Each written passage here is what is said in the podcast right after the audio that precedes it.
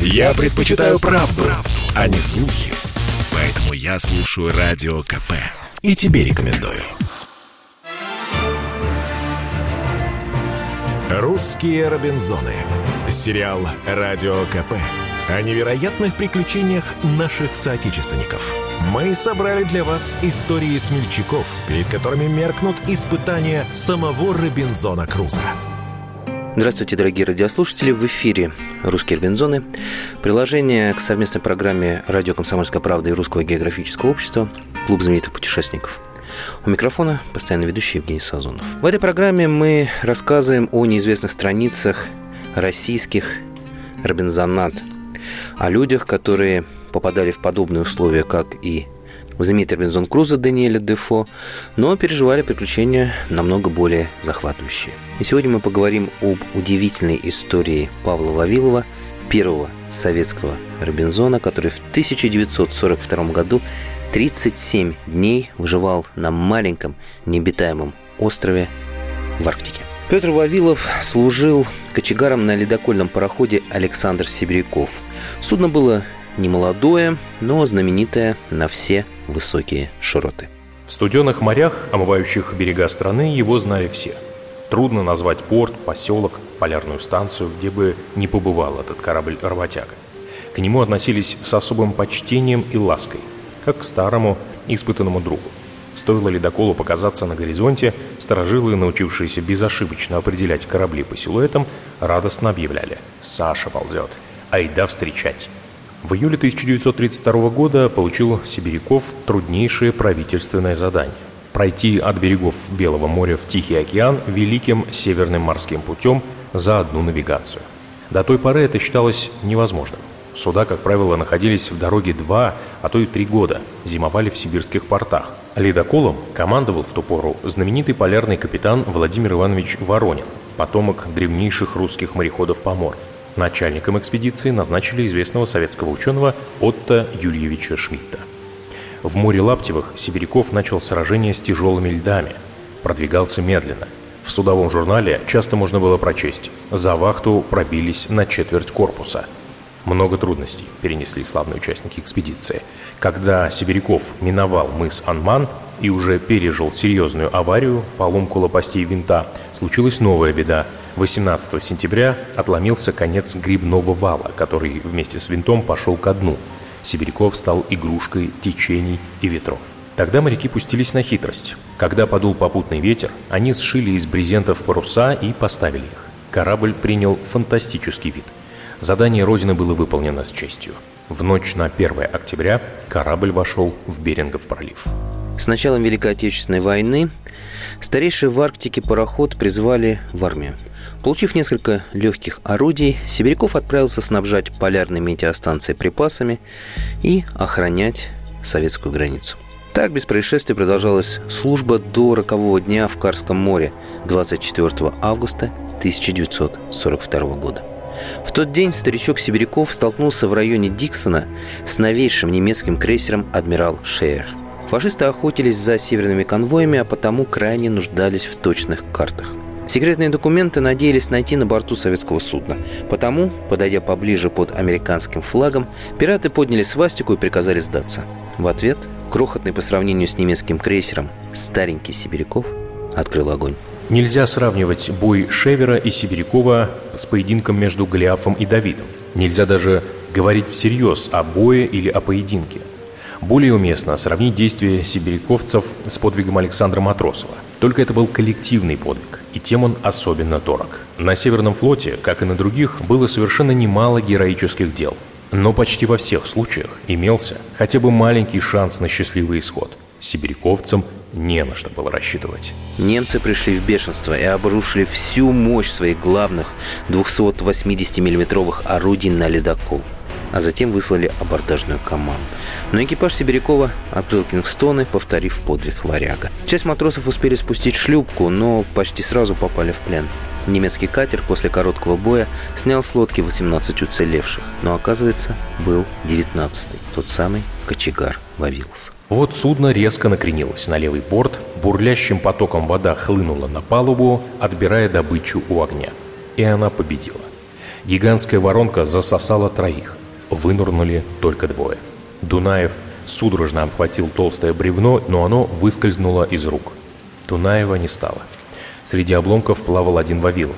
В том месте, где скрылся Сибиряков, все еще пылал огонь. От ледяных объятий сводила ноги, словно тисками сжимала грудь. И вдруг шлюпка. Она была совсем близко. Откуда только взялись силы, Вавилов поплыл. Скоро он уже взбирался в спасительное суденышко. Оно было полузатоплено. Вавилов различил в нем лежащего человека. Это был убитый фашистами русский матрос. Кочегар переоделся в его сухую одежду и отключился. Без сознания он находился часа два-три. Когда пришел в себя, то первым делом огляделся. Крейсера, слава богу, на горизонте уже не было. Затем Вавилов обшарил лодку. Обнаружил бочонок пресной воды, ящик галет, пару топоров, несколько коробков спичек и наган с пачкой патронов. Для выживания этого было слишком мало, поэтому матрос начал собирать с поверхности воды хоть какой-то уцелевший груз. Так в шлюпке оказались мешок от рубей, спальник и тюк с меховой одеждой. Неподалеку возвышался каменный островок Белуха. К нему матрос и направил лодку. Хуже острова для выживания представить было сложно. Километровый кусок камня, без воды и растительности, зато с неприятными соседями, семьей белых медведей. От них не раз пришлось спасаться на вершине заброшенного маяка. Убежище было так себе, продувалось всеми ветрами. Однако более-менее комфортный ночлег позволяли устроить несколько полушубков из спасенного тюка. Когда медведи шли на штурм маяка, матрос отстреливался из нагана. Правда, пули были косолапым, как комариные укусы. Несколько раз Вавилов видел проходящие вдали советские корабли, махал руками, стрелял в воздух, но оставался незамеченным. Вавилов попытался спастись на плоту, но бревна разметало тут же у берега. Только чудом уцелел человек. Выйти в штормовое море на плоту было, конечно, безумием, но так уж устроен помор. Лучше погибнуть в борьбе со стихией, чем ожидать мучительную голодную смерть. Бороться, бороться – и Вавилов вновь стал мастерить плод. Но теперь дело двигалось очень медленно. Шли дни, надежды таяли, медведи становились наглее, а ночи холоднее. Вавилов с ужасом ждал сентября и первых серьезных морозов. Он понимал, что может их и не пережить. Кроме того, подходили к концу продукты. Похлебка из галет, отрубей и талой воды становилась все жиже и жиже. Вавилов редко разводил костер, экономил спички. Да и не мог жидкий огонек согреть человека, желудок которого был пуст. Павел ел в день не больше одной галеты. Их оставалось всего восемь. Кончались его трубы. Надежду прожить охотой на птиц и грызунов Павел давно оставил. Он убедился, что это лишь пустая трата сил, которых у него оставалось не так уж и много. Надо убить медведя. Такая мысль могла родиться только в голове отчаявшегося человека, но в этом была надежда. Вавилов взял наган и пошел. Брел долго, пока не увидел медведя. Огромный зверь лежал, прислонившись к скале. Павел зашел против ветра, чтобы зверь не почуял его, и пополз по острым камням, до крови сдирая руки.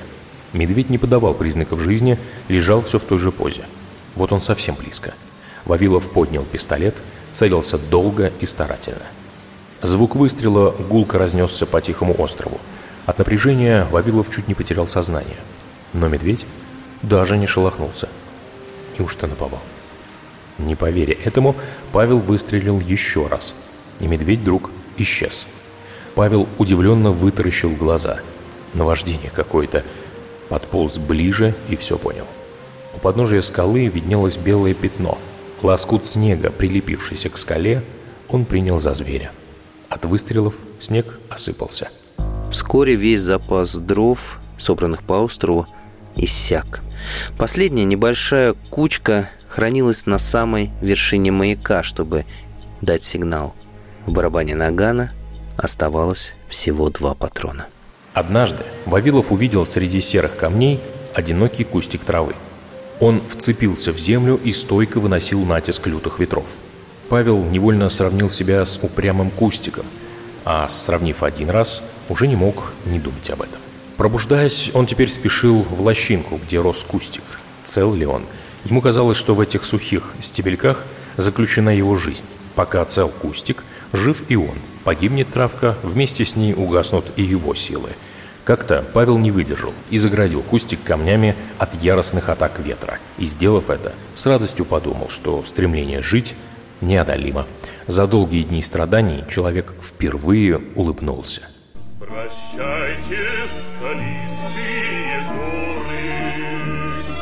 На подвиг отчизна зовет.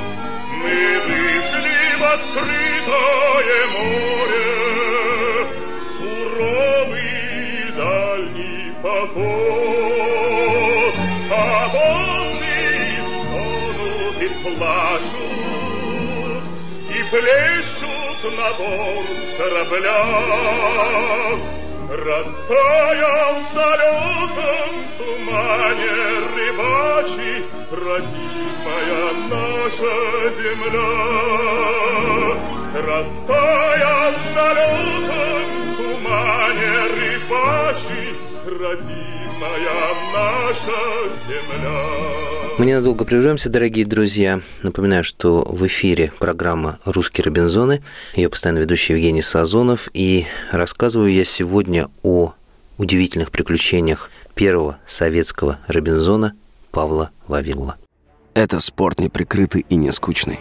Спорт, в котором есть жизнь. Спорт, который говорит с тобой как друг. Разный, всесторонний, всеобъемлющий. Новый портал о спорте – sportkp.ru О спорте, как о жизни.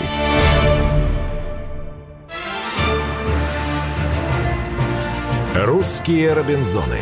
Сериал «Радио КП» о невероятных приключениях наших соотечественников. Мы собрали для вас истории смельчаков, перед которыми меркнут испытания самого Робинзона Круза. И снова здравствуйте, дорогие радиослушатели. В эфире программа «Русские Робинзоны». У микрофона ее постоянно ведущий Евгений Сазонов. И сегодня я продолжу рассказывать вам об удивительных приключениях первого советского Робинзона Павла Вавилова, который попал на маленький островок Белуха в 1942 году после того, как огромный немецкий новейший крейсер потопил маленький старый советский ледокольный пароход «Сибиряков». Наконец, дача снова улыбнулась Вавилову. К острову приблизился пароход «Сакко». Матрос запалил тот самый последний костер на вершине маяка. Если сигнал не заметят, это будет означать только одно – верную и очень скорую гибель. Пароход постоял немного. Вдруг из его трубы пошел густой дым, заработали машины, и судно пошло прочь от острова. Кажется, отчаяние на лице Робинзона можно было рассмотреть с того самого корабля без бинокля. Но рано было терять надежду. Чудится, вроде гудит самолет. Опять галлюцинации. Но гул нарастает. И потерявший веру в спасение человек поднимает голову самолет. Он кружит над островом. Вавилов ущипнул себя. Сон? Нет. И вправду над головой стальная птица. От нее отделился какой-то предмет и упал неподалеку от маяка. Павел стоял как вкопанный. Зачарованно глядел он на самолет, а тот все кружил и кружил, давая понять. «Мы видим тебя, товарищ». Слезы текли по щекам моряка. Когда крылатая машина скрылась вдали, Вавилов разыскал сверток. В нем оказались какао, сгущенное молоко, хлеб, медикаменты, теплые вещи, спальный мешок. И, наконец, чему Павел больше всего обрадовался – записка. На крутой волне сесть не смогли, но при первом же случае за тобой придем. Жди нас. Не унывай. Волнение охватило Павла. Он не находил себе места. Увидел коробку с табаком. Никогда раньше не курил, а тут сунул в рот папиросу. Зажег, затянулся. Голова закружилась, и он впал в приятное забытие. Самолет прилетал каждый день, и всякий раз никак не мог приводниться. То штормило, то зыбь, то слишком большие волны. Только на четвертые сутки один из лучших северных пилотов Иван Черевичный смог сделать невозможное. Вот как пилот вспоминал спасение русского Робинзона. Лишь 29 сентября море несколько успокоилось, волна спала. Хоть и большой риск, но парня спасать нужно. Погода грозила снова надолго ухудшиться. И мы опустились вблизи Белухи. Самолет подпрыгивал на волне, как кузнечик, и еле подрулили к берегу. Человек не вытерпел и бросился в холодные волны нам навстречу. Механик и штурман подхватили его, тащили на борт. Сразу дали ему чарочку, переодели во все сухое.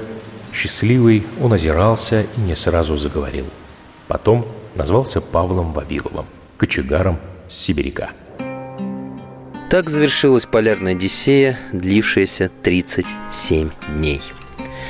Иной после таких испытаний решил бы держаться от моря подальше, но Павел Иванович вернулся на флот, ходил на ледоколах как во время войны, так и после. Его именем назван сухогруз, а также клочок суши в Карском море. И остров Вавилова более приспособлен для выживания, нежели Белуха, на которой боролся за жизнь героический матрос. Вопрос по поводу лавров первого советского Робинзона до сих пор вызывает споры. Многие относят к ним экипаж парохода «Челюскин», два месяца выживавший на льду после гибели судна 13 февраля 1934 года. Можно ли их считать первыми советскими Робинзонами – большой вопрос. Все-таки они были хорошо оснащены, успели выгрузить с тонущего Челюскина много припасов, вплоть до кирпичей и досок для постройки бараков – где их искать знали точно, а потому оторванность от большой земли делалась совсем недолго. 5 марта уже открылся надежный воздушный мост. Так что скорее челюскинцы были колонистами, а не робинзонами, хотя масштабы их подвига это абсолютно не принижает. Другие считают первопроходцами советских «Робинзонат» четверку зимовщиков станции «Северный полюс-1» под управлением Папанина. Они работали на дрейфующей льдине около года в 1937 Однако папанинцы – это не потерпевшие кораблекрушение люди, а хорошо организованная, современно оснащенная и специально высаженная в определенном диком месте группа полярных исследователей. Так что, как ни крути, именно отважный матрос Павел Вавилов может считаться советским Робинзоном номер один. Первым, но далеко не последним. На этом все, дорогие друзья. Напоминаю, что в эфире были «Русские Робинзоны». Приложение к совместной программе Русского географического общества и «Комсомольской правды» Клуб знаменитых путешественников. У микрофона работал постоянно ведущий Евгений Сазонов. Мы прощаемся с вами, но встретимся ровно через неделю. Берегите себя, читайте правильные книги – и помните, что из каждой ситуации, даже самой-самой сложной, всегда есть выход. Собственно, этому нас и учат русские Робинзоны. Всего доброго.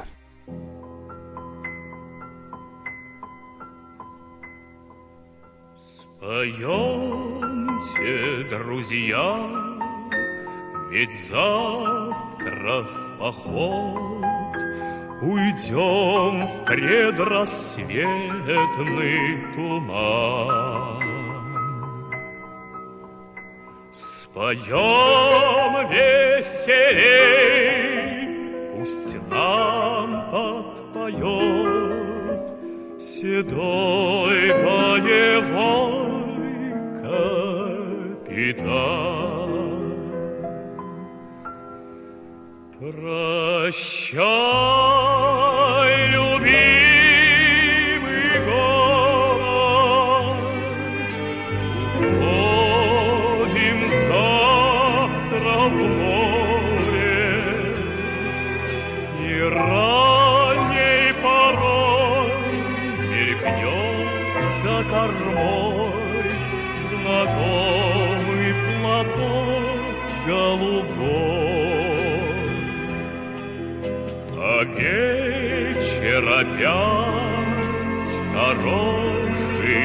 такой, что песен не петь нам нельзя. О дружбе большой, о службе морской подстанем дружнее, друзья. Прощай!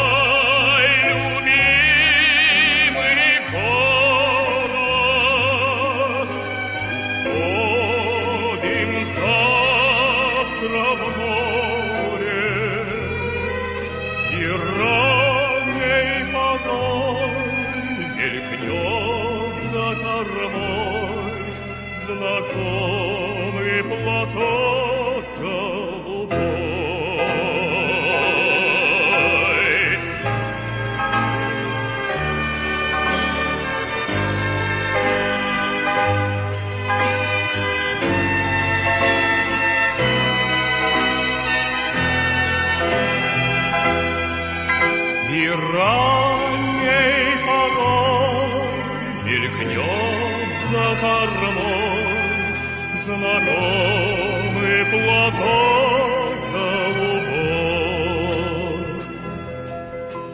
На рейде большой легла тишина, а море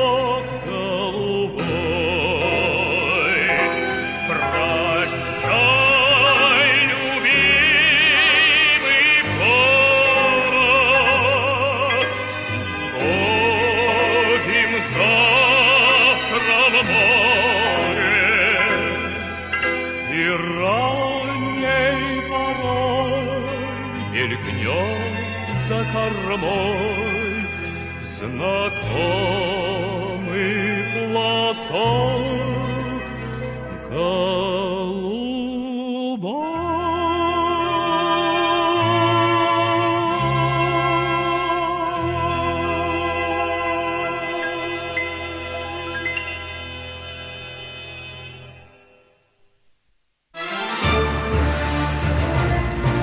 «Русские Робинзоны».